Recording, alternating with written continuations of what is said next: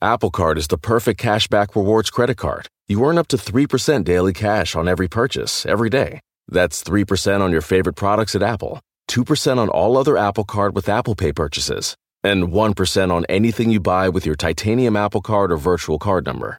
Visit apple.co slash card calculator to see how much you can earn. Apple Card issued by Goldman Sachs Bank USA, Salt Lake City branch, subject to credit approval. Terms apply.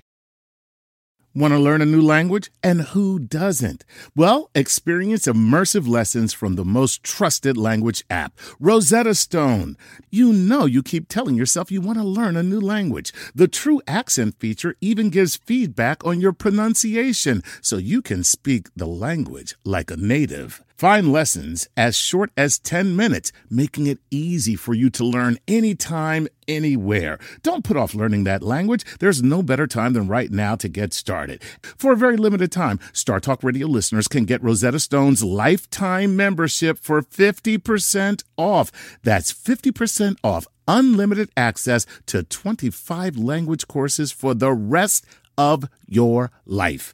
Redeem your 50% off at rosettastone.com slash startalk today. Nobody said there's no gravity in space. This is one of the biggest delusions that pervades our culture and our storytelling. Yeah, Joe, why are you so delusional?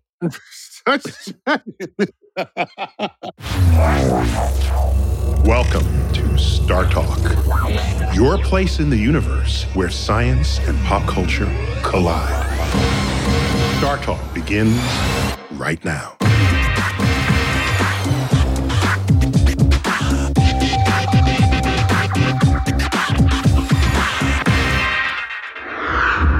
Hey, everybody. Neil deGrasse Tyson here. And I'm Lindsey Nyx Walker. And Neil and I, we just co authored a brand new Star Talk book, and it's coming out very soon. Yeah, this is the third in a series of collaborations with National Geographic Books. And this one is titled To Infinity and Beyond.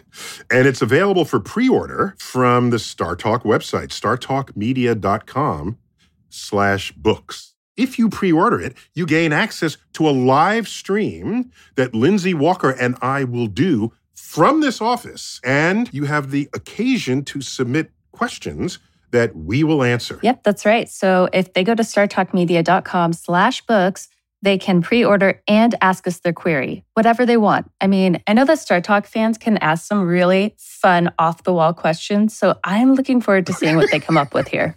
All right. Right now, get ready for the next episode of Star Talk. Neil deGrasse Tyson here, your personal astrophysicist. And I got with me Chuck Nice. Chuck. Yo, what's up, Neil? Chuck, is this themed or is it uh, unthemed cosmic queries? What do you got for me today? This is completely unthemed. This is oh, okay. Just, so grab bag. This is grab bag. I think people like grab bag. I, I, Yeah. It seems that. It feels like they, they get totally into it. You know why? Because it's kind of like, uh, you know, the prize in a Happy Meal or Oh, a box yes, of cracker jacks. You don't know what you're gonna get. It's a, Okay. it's it's the. Forrest Gump of Star Talk know shows. box of chocolates. Okay. it's like it's the box of chocolates. you know? Okay. All right. and know what you're gonna get. So let's get into it, I guess, right? Okay, we'll start with GR. box of chocolates. Who had the idea that you could improve chocolate by putting a gooey liquid that's not chocolate inside of it? This is a Ugh. this is one of the biggest mysteries of my life. Uh, I'm sure it was someone from the sugar industry. So I'm just, you don't I want just all have a that nasty chocolate. No, for that chocolate. Ugh, Let's put in a gooey disgu- cherry. right. It's- corn syrup, baby. That's what. that's where the action is. Chocolate.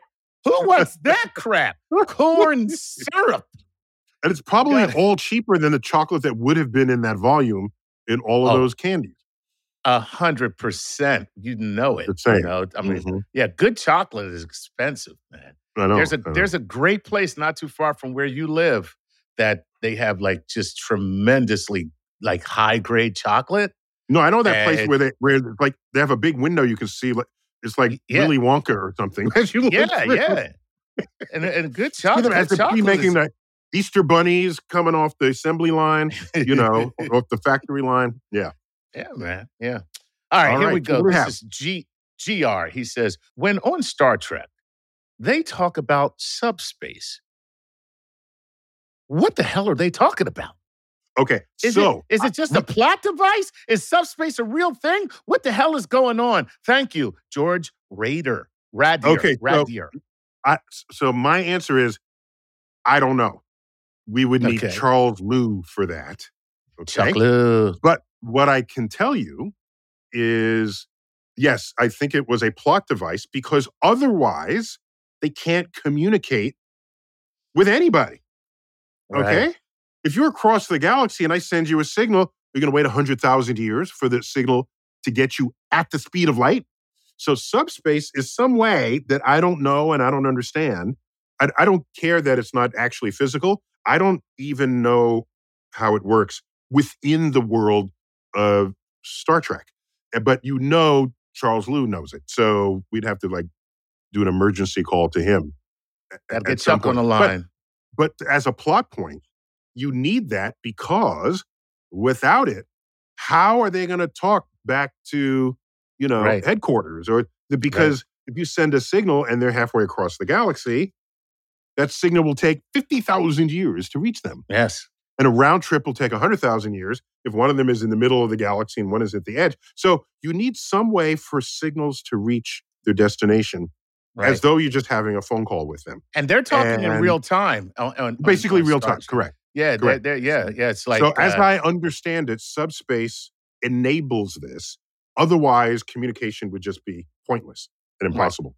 Yeah. Witty Yeah, repartee would not be a thing. we can't even talk to Voyager. Uh, 37 hours, 37 hours at a time. It takes us to talk to Voyager. You yeah, know? right, exactly, exactly, Yeah. Yeah. exactly. So, so they, so they had to figure out how to get around that. Yeah, okay. So, so they did. That's it. Mhm. All right, George Radier or Radier, Radier, whatever. George. It's not a whatever. It's the man's name.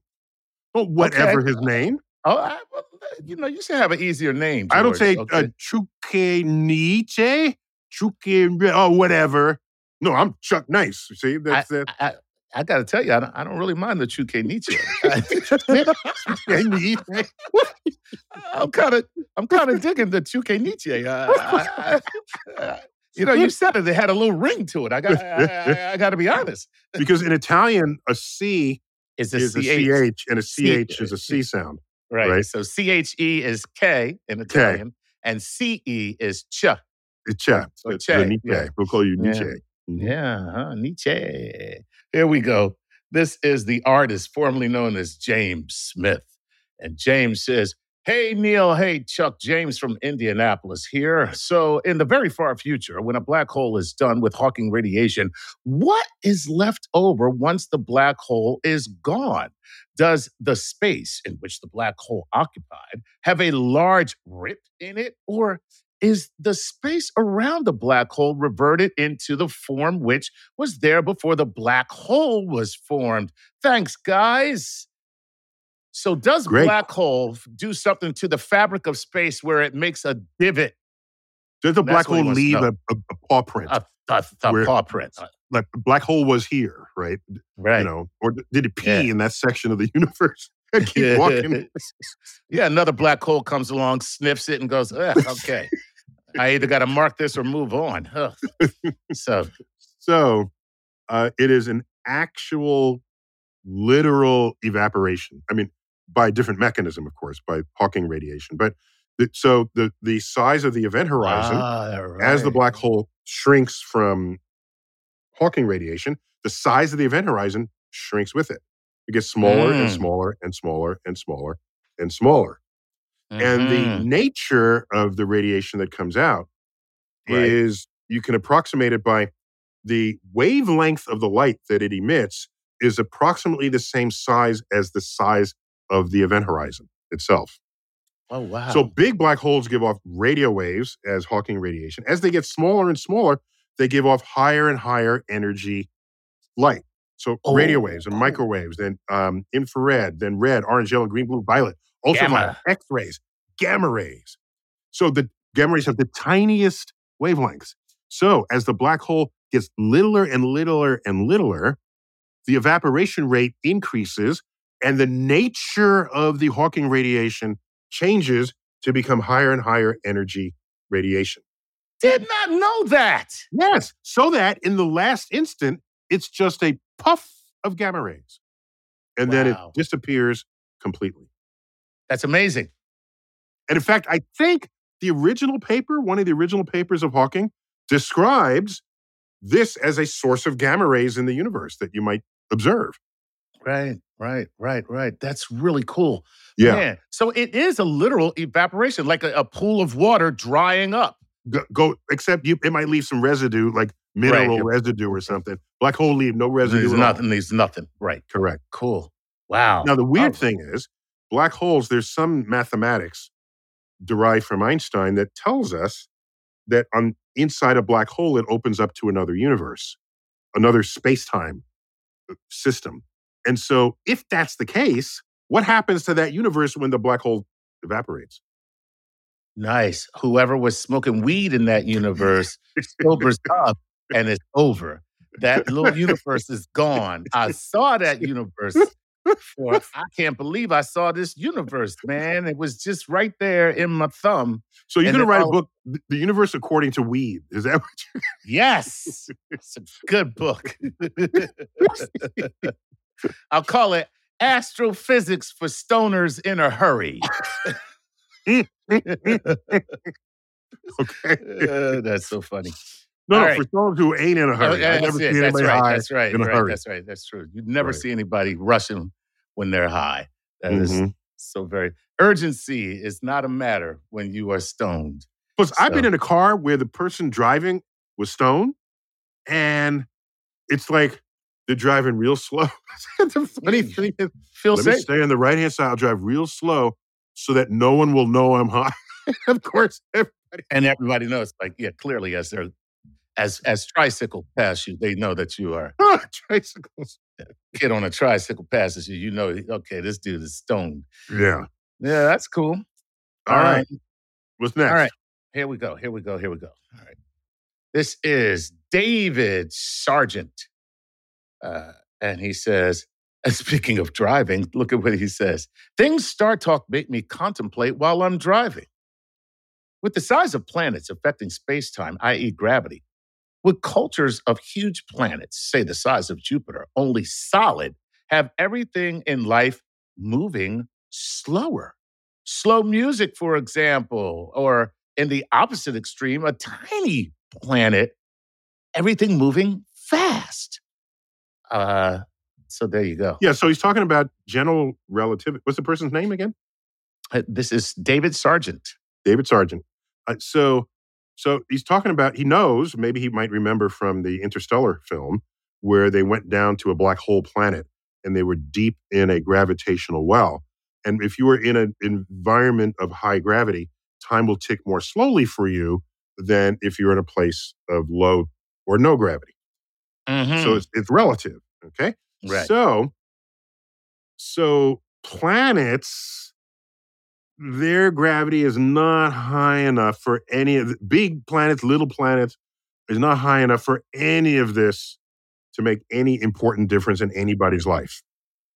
So don't confuse the fact that the black hole planet in the film Interstellar was in the gravitational well of the black hole Well, the black hole. Exactly. the black- not the The black hole was doing the work, not the planet. the black hole was doing the, the time dilation rather than the planet itself. So I, if you're just talking about planets orbiting the same star or regular star, this is not something to think about or worry about. Gotcha. Now, what about in Star Trek where the people from heavy gravity planets are super strong? Would, Okay. would that be feasible? That can happen. Okay. That can happen That could because happen. you, whatever you weigh here on Jupiter, I so so if you weigh, let's say 150 pounds here, you weigh 500 pounds on a on a planet. And so if you were, are thriving there, you'll have muscles that will accommodate this extra weight of your body. You'll have really thick, stubby legs. Like, uh, I mean, think about if you want to be Wow. if you want to be heavy, you need stub like a hippopotamus, Right. you know, like an elephant. right. Now, a giraffe is big, but they're not really all that heavy. so they can get away with these spindly legs. I'm talking about big, chunky, right. you know. So if you put a giraffe on a heavy planet, break its legs, It'll, cr- it'll, yeah, it'll crush itself. crush itself. Right, correctly. Where- Whereas a, a hippo probably do just fine. Right, exactly. no, you don't know.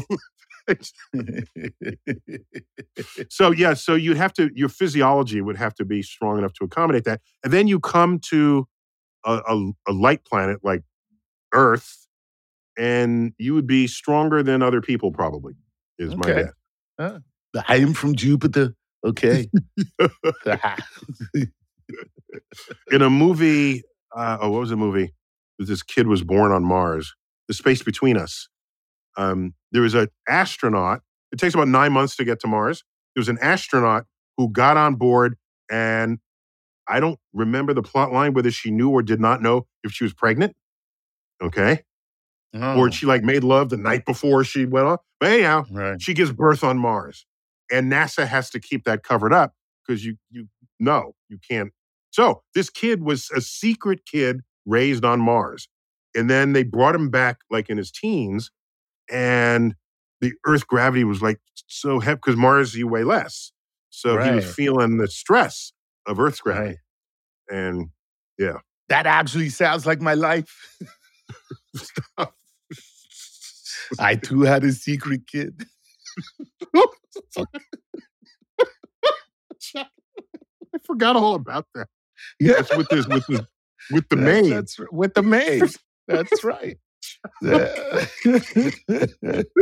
Oh, okay. Chuck, So, well, damn, this is why. You don't let, why you don't, they- you don't let nothing go by here. no, no. Well, listen. I, I, he look. God, God bless him. That's all I can say.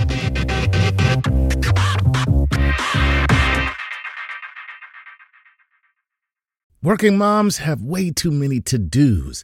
Switch to H&R Block and have an expert do your taxes for you. Block guarantees 100% accuracy and your max refund or your money back. And with their no surprise guarantee, you'll always know the price of your tax prep before you begin. You can even meet with a tax pro in a Block office or online from home. So take a breath, moms. This tax season, it's better with Block. Make an appointment at hrblock.com. All tax situations are different. Not everyone gets a refund. Limitations apply. Description of benefits and details at hrblock.com slash guarantees. Whether you're a family vacation traveler, business tripper, or long weekend adventurer, Choice Hotels has a stay for any you. And that's good because there are a lot of me's. Choice Hotels has over 7,400 locations and 22 brands, including Comfort Hotels, Radisson Hotels, and Cambria Hotels. Get the best value for your money when you book with Choice Hotels. Cambria Hotels feature locally inspired hotel bars with specialty cocktails and downtown locations in the center of it all. Hey, that's me. Radisson Hotels have flexible workspaces to get the most of your business travel and on site restaurants. That's me too. And at Comfort Hotels, you'll enjoy free hot breakfast with fresh waffles, great pools for the entire family, and spacious rooms. Hey, that's me too. I guess I'm just going to have to stay at all of them. Choice Hotels has a stay for any you. Book direct at choicehotels.com, where travel comes true. Bring everyone together for a great time with the Nintendo Switch system. Get the whole family in on the fun with exciting games that everyone can enjoy, like Super Mario Bros. Wonder, Animal Crossing, New Horizons, and more. Nintendo Switch has three different play modes all in one system play in TV mode, tabletop mode, or handheld mode when you're on the go. Visit nintendo.com slash us slash switch to learn more. Games rated E for everyone. I'm Joel Cherico, and I make pottery. You can see my pottery on my website, cosmicmugs.com. Cosmic Mugs, art that lets you taste the universe every day. And I support Star Talk on Patreon. This is Star Talk with Neil deGrasse Tyson.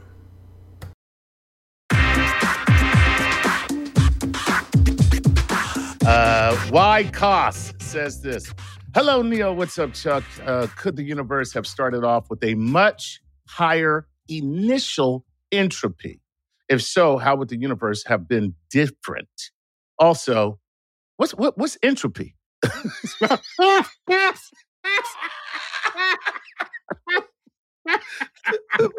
Thanks a million. I love that.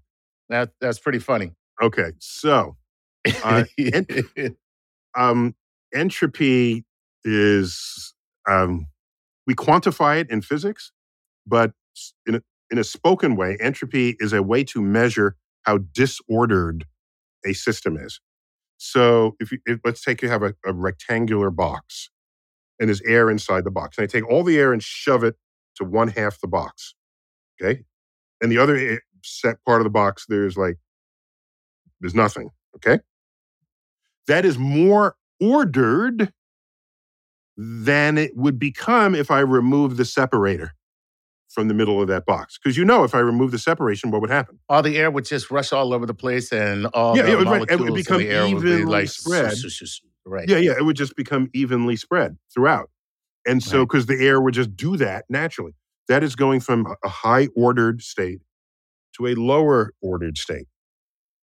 And, and another one, I have a, a, a, a, a glass of water Right. and I take a drop of ink and I drop it into one corner of the one little bit. And in that moment, there's ink here and there's water everywhere else. There's an ordering to that. Okay. Because you can point to something here and it's not there and that's over there and it's not over here. You give it time, the ink dissipates. Gets all caught up in everything.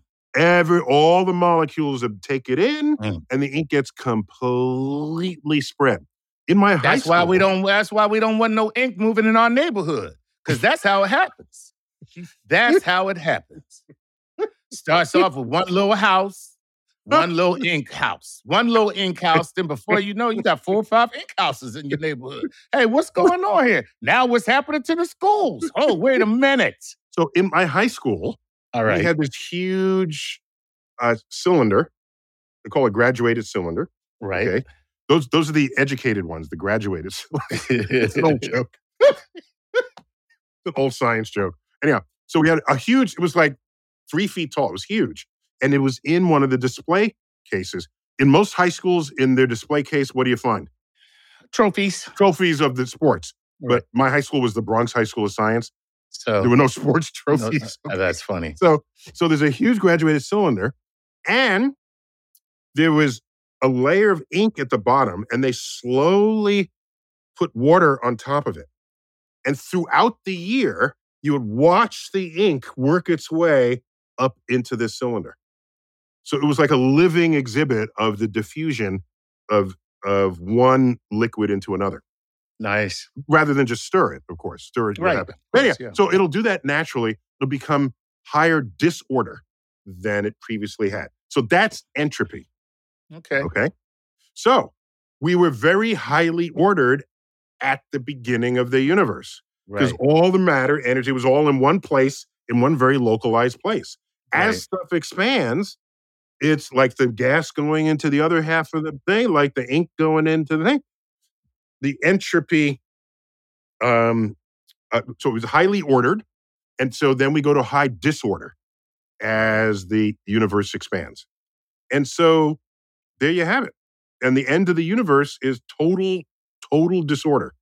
No order at all. There'll be no machines, no phenomenon.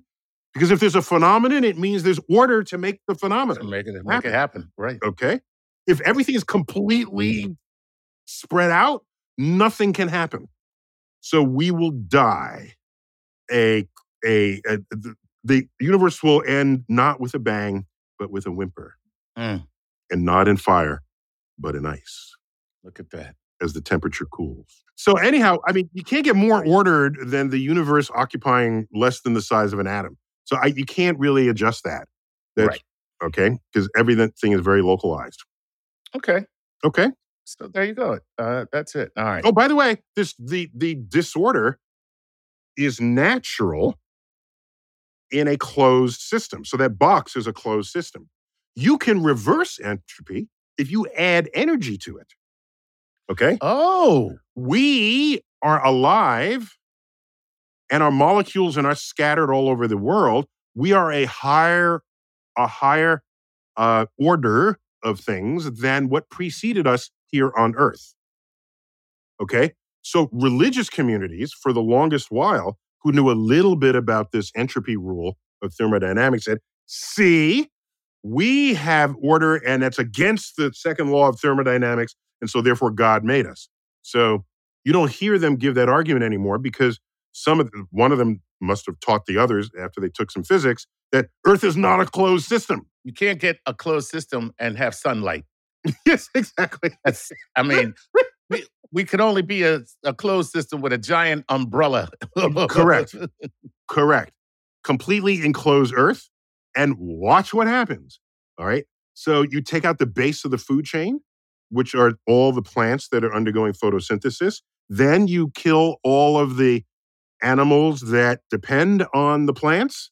So all the herbivores, the, the plants die first, then the herbivores, then the animals that live off the herbivores, the predators, they die, and we all die and decompose in the earth. And there you have entropy at work. Look at that. That's that's the coolest explanation of entropy I've ever heard. and there's a way to quantify it with equations, but uh, okay. Yeah. Very cool, man. All right, here we go. This is Christian Holmes. And Christian Holmes says, Hello, Dr. Tyson. Lord Nice, I have a question about time. I recently learned from watching Dr. Brian Greene that the fabric of space-time emerges from quantum entanglement. This explains that space is woven of quantum wormholes. But does that mean time emerges also? If so, what collection of quantum phenomena does time emerge from? Or is time merely the passing of one quantum phenomena to the next? I really appreciate both of your thoughts. Hey, thank you, Christian from Pennsylvania. So, So, there you have it. I Um, too only recently learned from Brian Greene the recent thinking, this, this emergent thinking that the virtual particles in the vacuum of space that pop in and out of existence, that they're quantum entangled while they are separated, and that quantum entanglement may itself be this the thread that Mhm. stitches the fabric of the space-time continuum. But notice I said space-time. So is it also stitching time? And I don't know the latest thinking on that. But if time, according to Einstein, was invented to make motion look simple, then time is just something we create to, to, to, to measure the flow, to, to measure sequences of events, to know what happened before what, and the intervals that separated these events from those. So, in that sense, I don't know if time is a fundamental property of space time or whether we've Right. attached it afterwards. I don't know. Interesting. Oh Yeah, man. I well, look know. at that, Christian. There you have it. Um uh, now you guys you got some deeper looking to do. That's all. You gave you gave Neil you gave Neil some homework, Christian. no, if, I mean, could one of these threads be the time thread? You know, I, I don't be, know. right? What I do know is threads you can always unweave, whereas for time, as I've said before, we are prisoners of the present, Right. forever transitioning between our inaccessible past and our unknowable future. Interesting. Let me ask you this: If we're prisoners of time, which we are, of course, uh, meaning that you know we can't go back, undo things, and go forward again. You know, where our our prisoner, our our prison is one direction. What about dimensionally? Let's say I'm a higher being in a higher dimension. Could I screw with our time in this Yes. lower dimension? There's no reason why you wouldn't. So, for example, you're you're inside a room there where you're doing this recording. Right. So, if you had access to a higher dimension so you could see the timeline, Right. then you're no longer a prisoner. You can just you can just I can pick a point in the timeline. timeline and do whatever. That's right. So, so I'll give an example. So, if let's say you're an ant and you're living in just two dimensions, and I draw a box around you, sorry, a square around you, you're in prison. You can't get out until the ant learns. Wait a minute, there's a third dimension. Let me just go up into that third dimension, step out of the square, and I'm free from this prison. I can't believe But you're saying this. I just saw this online two days ago where somebody put an ant on a white piece of paper. As the ant crawled, they took a ballpoint uh, fountain pen and they drew. And wherever they drew, the ant would not go. It thought that it was blocked from going there. Really? Okay. Yeah. So cool. Like edge. Okay. So there it is. So it does so it has it's not thinking of a third dimension to go up and around and over it. So you can imprison two-dimensional creatures with a square. Okay? Right. Because they don't know about the third dimension. Now I am we can imprison three-dimensional creatures with, With a a, cube. cube. Okay? I put you in the cube. Unless you have access to your timeline. If you had access to your timeline, you could step into the timeline, occupy a timeline when you're not in the cube, go back into your timeline, and you just escaped. And you never had to open a door or a window of your room to do so. Amazing. I love it. There it is. Super cool. There you go. All right. Okay, cool. All right, let's move on. This is uh, C. Spinos. Uh, and C. Spinos says, could black holes just be wormholes? I mean, do we just don't know? I'm just thinking out loud, guys. Sounds like he wants black holes to be wormholes. He, I, I think that's what he really wants is for Yeah, black yeah. holes to be wormholes. There was more work done on wormholes, especially inspired by Carl Sagan's novel Contact, when he was buds with with Kip Thorne, a, a, a relativist physicist, astrophysicist at Caltech, where you you run through more of the equations, and you can, in principle, just punch a wormhole through the fabric of space without reference to a black hole or a white hole.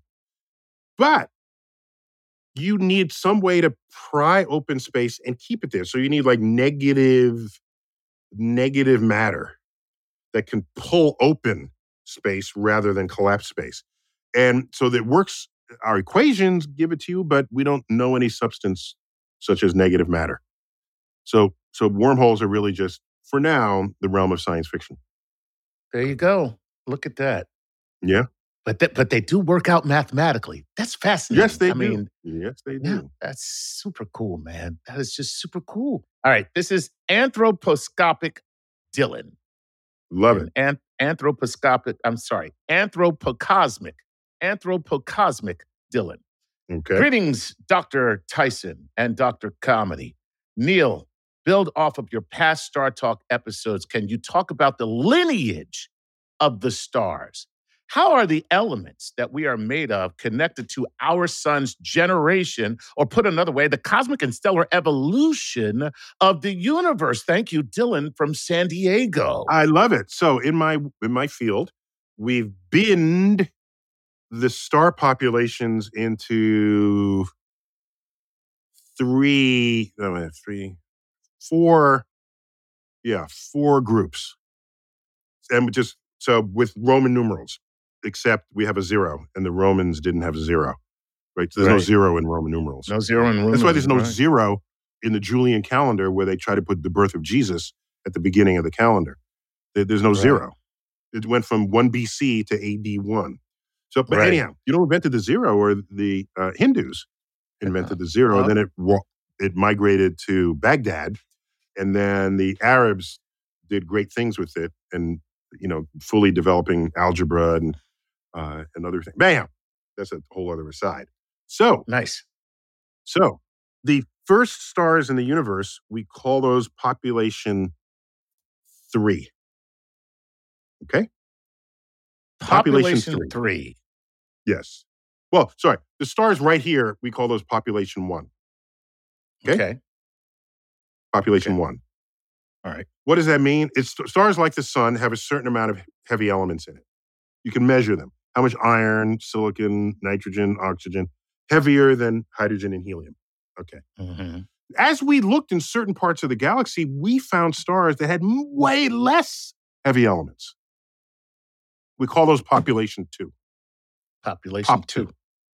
Po- Right? These did not have the benefit of multiple generations of stars before them, only maybe a couple of generations of stars, enriching their heavy element abundance. Gotcha. We're pop one, those are pop two. And someone right. said, well, let's imagine a pop three, which would be the very first stars, and they have no heavy elements at all. Right. So we are by this measure, a third generation um, star system. And if a star born today, we might call that Pop four. uh, no, am I doing it the right way? No, Pop I'm Zero. sorry. Pop zero. Right. Yeah, we might call it Pop Yeah. Zero. We should have probably And- number, numbered it the other way, but it's The other late. way, so we could keep going. Yeah. You can keep Uh, going. Yeah. Yeah, yeah. yeah, yeah. And and the stars that look like cute little boys that make girls screams would be K-pop. I'm sorry. I didn't I shouldn't have done that. I don't know what the hell I was thinking. what? I just I just took my One, daughter one, to a two, K. three, and I K-pop. Yeah, That was a I took my daughter to a. It was crazy. It was. I, I went to a K-pop concert not too long ago, and I That, that's there it is. Yeah. You're absolved. and I'm and I'm scarred. That's what it is. I- you're absolved.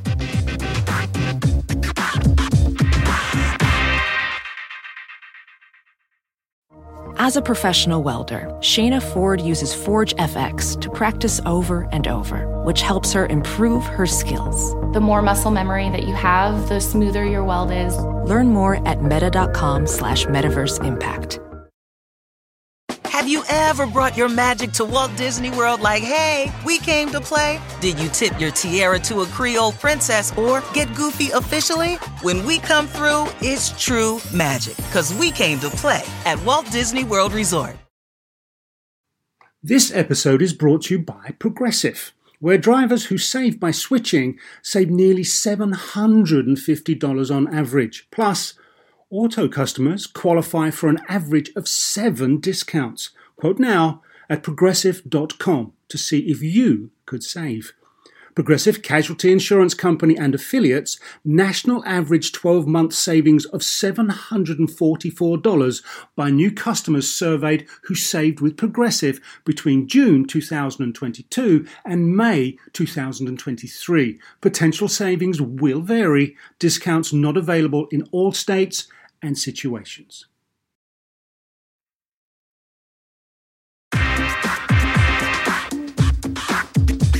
All right, let's go back to our questions. And this is Ryan A. He says, Greetings, Neil. Greeting, Your Lordship. My this is Ryan from Ontario, Canada here. Neil, you once said you had an answer to the simulation theory where either we are first or the last in the series. And since we haven't invented the ability yet, it can't be real. However, what if the simulation is not produced by our species, but another in the universe? Thanks for making my brain bigger every week, Neil. So there you go. That's Ryan A. who wants to know Are Well, yeah, you so saying if someone else is just creating us, that's fine. However, it only it only works as something that's that's scary if it's self-propagating. All right? Right. That's that's the whole idea here.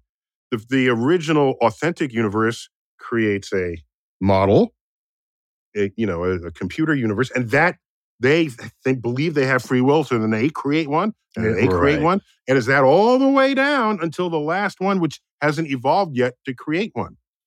So this is a real universe creating fake universes. right? What you're saying is you want Just a super intelligent species that has supercomputers. They're all quantum. And that's fine, but then they just make us. They have to make a different one, and they make another one, and that's Right. that's more effort. So yeah, it could Yeah. be. I'm. I'm not Okay. denying that, but that does that you don't get this sort of runaway effect where everybody's making versions of itself within their own computing system. Right. Yeah. Okay. Yeah. Yeah. Your way is more fun, is what you're saying. This is all right. This is uh, Joe Ingracia, and Joe Ingracia says this. Hey Neil, hey Chuck. Uh, this is Joe from Missouri. If you're in space where you are not affected by any gravity, how do you know if you're going up, down, left, right, or any direction if you don't have any instruments to tell you? Okay, first of all, nobody said there's no gravity in space. This is one of the biggest delusions that pervades our culture and our storytelling. Yeah, Joe. Why are you so delusional? you go into space en route to the moon. You can't say there's no gravity there because what do you think the moon is orbiting? Right. Okay. The moon feels our gravity and is in orbit around us. This whole notion that space has no gravity comes about because the because of the way we travel between destinations in space. You know how we do it? I'm going to head for Mars. I'm going to fire my engines right now, cut them off, and coast to Mars. If you're coasting anywhere in the universe, you are weightless. Period. But if you turn on the engines, you're going to feel some G forces, and that G basically counts as weight according to your body. So you have weight that way. You you um that's if you want to get anywhere fast. And what was the film that where they had the moon pirates? That crazy film. Uh, Ad Astra. In the film Ad Astra, I think Yes. Brad Brad Pitt was that. uh, it That was in Brad Pitt. Yeah, yeah. Yeah. So they had these scenes where everyone's just weightless in their spaceship, even though the engines are firing. Right. So Doesn't work that way. is their belief that being in space makes you weightless. So that's the first point. Second, down, it's whichever direction you're falling. Yeah. That's funny. Right? That's, That's funny. So if you're coasting towards the moon, down is towards the moon. right. All right. I think it's that simple. There you go. That's really that makes a lot of sense. Yeah. It's very that's how you simple and, and it makes sense. Mhm. All right. Super cool. Super cool. All right, here we go. This is Walker Foland. And Walker Foland says, Hello, Dr. Tyson, Lord Nice. This is Walker Foland from West Branch, Michigan. Recently, Nice. I read that the fabric, the fabric of space-time may be wormholes that be that are entangled between par- particles. Is it possible that Like the, like the previous the- question. Like the That- previous so this is question. getting around. People are around. people are on to this, man. Uh, is it possible the correlation of mass and gravitational pull have to do with the number of entangled particles that are particles that are in that mass? In other words, the more dense a body is, the more entangled particles it has. Therefore, the more micro wormholes would go to that mass. Could this explain the very nature of gravity and why its relation and its relation to time? I imagine that wormholes would act as a conduit for mass to accumulate. I would love to hear your thoughts. Wow. I got to think Mm. about that. I got to, you know, we do, we'll hold that question next time we bring a, a drag Brian Greene Yeah, the- exactly. into a Cosmic Queries. Uh, so, Yeah. what he's saying is if the wormholes are part of the fabric of space and time, and wormholes can attract objects to them, uh, Right. not only other wormholes, but just more stuff, could that in fact be what causes gravity? And I Right, don't have a good answer for that. Yeah, I don't have an Yeah, answer. that's pretty. That's a pretty wild question, bro. I got to give it to you. Uh, well, how about. Margaret Berry here? Uh, so now we got to have Brian Greene on. Thanks for giving us a reason to have the whole. Brian back.